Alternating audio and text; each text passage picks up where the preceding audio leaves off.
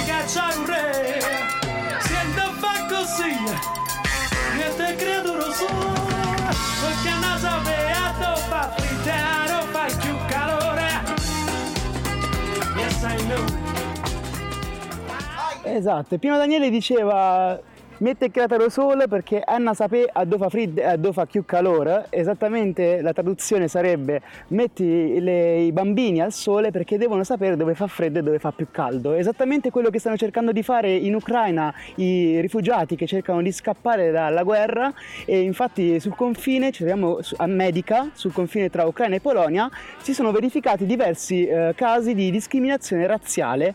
Infatti moltissimi ehm, cittadini ucraini di colore eh, sono stati rimbalzati tra virgolette alla, alla frontiera poiché di colore appunto. Eh, ci sono tantissime testimonianze su Twitter sotto l'hashtag Africans in Ukraine dove appunto si vedono video di eh, persone di colore che cercano di eh, attraversare la frontiera ma vengono fatti scendere sia dagli autobus che appunto ai caselli vengono eh, rimbalzati poiché di colore. Eh, gli dicono no black no, no black. E, e appunto è una forma di razzismo gravissima che non, un episodio che non vorremmo assolutamente mai vedere soprattutto nel 2022 Beh, certo, l'attivista nigeriano ha, ha, eh, appunto specificato questa cosa che al confine della Polonia è proprio consentito solo ai bianchi passare entrare al confine. Eh, di fatto anche gli autisti stessi dei pullman che portavano questi rifugiati verso il confine veniva chiesto di far scendere tutte le persone di colore nero, eh, colore della pelle nero e questa- questo atto di razzismo in un momento così difficile come può essere appunto una guerra eh, rappresenta proprio uno dei punti più bassi del- di dove può arrivare l'uomo e della crudeltà umana forse e di fatto l'ambasciata polacca ha mm, dichiarato di aver accolto tutti anche se mm, sappiamo che purtroppo non è andata così eh, questo, questo clima di razzismo, questo clima molto teso, questo clima di conflitto, di conflitto anche tra le persone, anche il razzismo durante la guerra. Ecco, forse mh, bisognerebbe evitare queste cose visto che stiamo affrontando un momento complicatissimo e inaspettato soprattutto in un periodo come questo, dopo aver affrontato due guerre mondiali soltanto il secolo scorso. Eh, è qualcosa di incredibile. Io penso che mm, non si possa mai superare la crudeltà umana, non si possa mai arrivare a raggiungere, a capire quale sia davvero la crudeltà umana, fino a dove possa arrivare. Sì, esatto, sono scene che magari ci saremmo immaginati di vedere negli anni 80, esagerando, negli anni 70, che eh, però continuano ancora oggi. Infatti eh, basti pensare che soltanto l'anno scorso quello che mh, la manifestazione eh, Black Lives Matter ha portato in America, di come il razzismo sia un argomento di estrema attualità anche oggi nel 2022. È davvero incredibile pensare che appunto si possono fare ancora distinzioni sia di genere che di razza eh, per eh, categorie di persone che non esistono. Siamo tutti uguali e bisogna anche apprezzare la diversità altrui, vero Mombi? Assolutamente, stiamo parlando di persone che scappano da un momento di difficoltà estrema e stanno cercando un rifugio sicuro dove poter eh, rifugiarsi e trovare un- una casa sicura dopo i bombardamenti di Kiev e che Putin sta attuando in tutta la Russia. Adesso ascoltiamoci Rino Gaetano, uno dei miei artisti preferiti, anche perché stessa terra da dove vengo io, e Rino Gaetano con Gianna, Radio Yulm. Gianna, Gianna, Gianna sosteneva tesi e illusioni. Gianna, Gianna, Gianna prometteva paré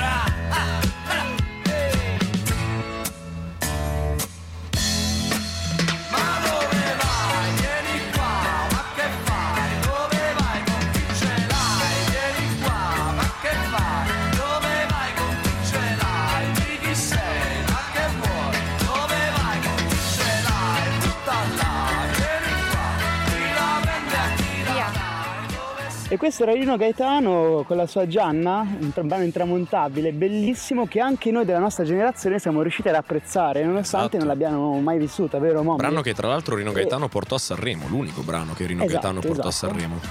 grande culto.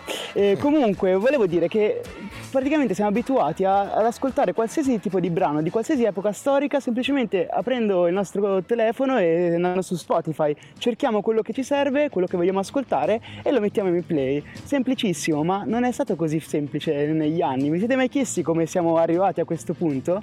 Beh, io sì, e ho deciso di fare un, un focus su questa cosa qui su Radio Yulm nel terzo blocco. Infatti volevo parlare di come si è evoluta la, la nostra riproduzione musicale nei tempi fino ad arrivare allo streaming che abbiamo oggi. Quindi partiamo proprio dagli albori della musica, eh, col fonografo, che è stato inventato da Thomas Edison nel 1877 ed è stato il primo riproduttore musicale. Infatti prima per ascoltare la musica bisognava avere qualcuno che, di fisico che... ehm, suonasse la canzone diciamo dal vivo. Invece con questo strumento era possibile ascoltare pensate per ben 10 volte una canzone incisa in un cilindro in metallo. Quindi era letteralmente un cilindro che si consumava col tempo e aveva fino a 10 eh, possibilità di, di riproduzione. Una volta che superavano le 10, le 10 riproduzioni bisognava acquistare un altro cilindro. Però questo fortunatamente questo metodo è stato utilizzato per poco tempo. Infatti già nel 1890 si passa al disco sempre grazie al fonografo infatti era possibile avere eh, una registrazione incisa sul disco. Questo portava un vantaggio incredibile soprattutto per la produzione in serie della musica. E infatti nel- negli anni 80 nasce la prima etichetta discografica eh, la Columbia Records che è tuttora in attività.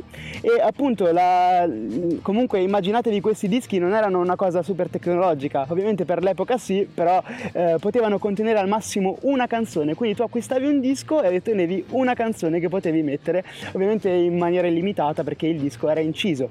Ehm, poi dopo appunto vi sono questo fonografo si è evoluto fino ad arrivare al giradischi che conosciamo tutti noi oggi col braccetto meccanico e la puntina. È stato un grandissimo eh, periodo di distribuzione musicale soprattutto da parte dei vinili che eh, venivano molto apprezzati da, da coloro che l- li acquistavano anche solo per averli. Ed è, è un po' adesso non c'è più questa cultura del possedere fisicamente un brano Eh, che prima c'era molto. no. era, era bellissimo avere proprio fisicamente le- i brani dei- delle tue band preferite e poterle sfoggiare quando avevi ospiti in casa. Anche se adesso è Eh, tornato di moda, devo dire, questo, sì. questo modo di fare. Stiamo tornando a utilizzare i vinili. Sta Stiamo diventando proprio un vero. eh. Esatto, sta diventando proprio un vero arredamento quasi avere un disco vinile in casa. Anche i nuo- le nuove uscite dei, dei nuovi cantanti che stanno eh, pubblicando album Esatto. sempre più recenti, stanno producendo i dischi in vinile come una delle vendite di maggiore successo. Eh, Sì, no, esatto. Adesso, soprattutto anche con eh, la fantastica implementazione di 18 app, che nessuno sa mai usare, ma sa mai bene come usare questi soldi, che prima andavano tutti in concerti, ma con il Covid un po' meno, e quindi eh, spesso si trovano a comprare questi vinili anche di cantanti nuovi, emergenti e pop, cosa che prima era un po', diciamo, eh, caduta in disuso. Certo, poi Invece- adesso col passare del tempo però è arrivato anche Spotify, è una piattaforma di streaming Ma- che ha rivoluzionato un po' l'ascolto del... Ma adesso ci musica. arriviamo, Ombi, non ti preoccupare. Infatti, il prossimo passaggio della nostra storia è il, nel 1958, quando viene introdotto il nastro. Infatti, il nastro è una grande evoluzione da parte del, eh, della- mh, dell'industria musicale, che però fa, fa fatica ad affermarsi. Infatti, eh, aveva fino a 60 minuti di registrazione. È un grande passaggio perché prima passavamo dall'avere dei dischi ingombranti che eh, ottenevano soltanto 3 minuti di registrazione ad averne 60, quindi una grande evoluzione, si affermerà soltanto in un secondo momento quando pensa un po' eh, la Ford deciderà di introdurre il lettore per le cassette nelle sue auto. Quindi appunto la gente comprava le cassette, le metteva in auto e le teneva per un'ora, per i viaggi lunghi erano perfette. Eh, ricordo che i miei Ma- genitori, uno dei primi dischi che mi fecero ascoltare furono appunto queste videocassette in, eh, ascoltate all'interno della, della macchina, dell'automobile dei miei, dei miei genitori e era molto divertente scoprire per la prima volta un po' quelle usanze vecchie che ormai per noi sono davvero preistoria forse. Eh, forse sì, però in realtà l'innovazione che sconvolse il mondo fu il Walkman, cioè nel 1979 si inventarono questo aggeggio che ti permetteva di portare la tua musica ovunque con te. Questa era una cosa inconcepibile fino a quel momento, infatti la musica era sempre relegata in un ambiente domestico, invece adesso passava per la prima volta ad essere qualcosa che chiunque poteva portare in maniera tascabile in giro e far ascoltare magari anche ai propri amici.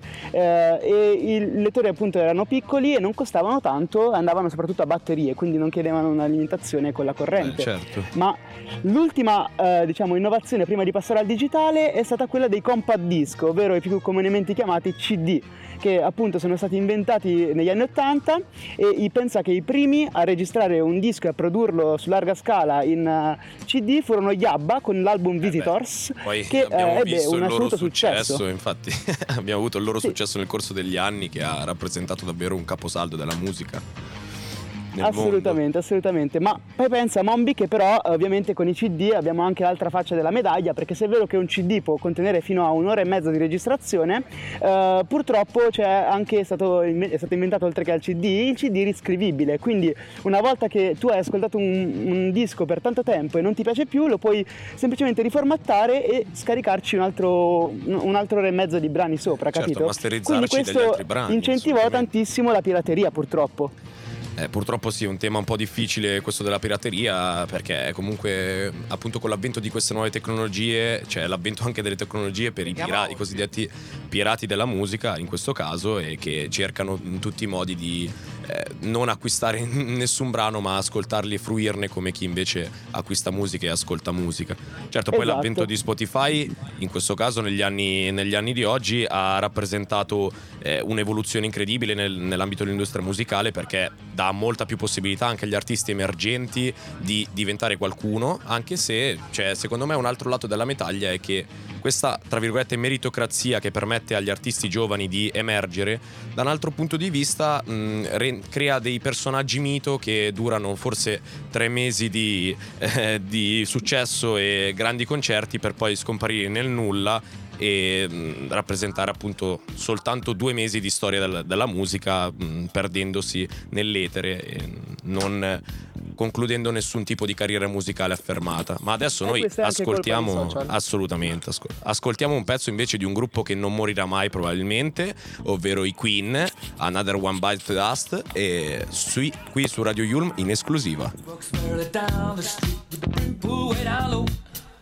Ain't no sound but the sound of his feet. Machine guns ready to go. Are you ready? Hey, are you ready for this? Are you hanging on the edge of your seat? Out of the doorway, the bullets rip to the sound of the beat. Yeah. Another one bites the dust. Another one bites the dust. And another one gone, and another one gone. Another one bites the dust. Hey, hey, gonna get you too. Another one bites the dust. Thank you.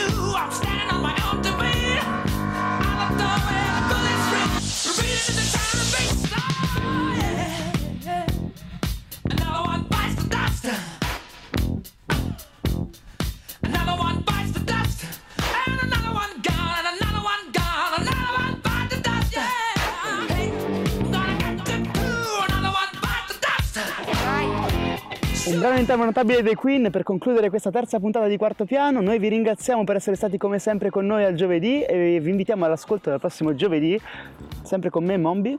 Qui su Radio Yulm a Quarto Piano, esatto. Un saluto da me e da Paste.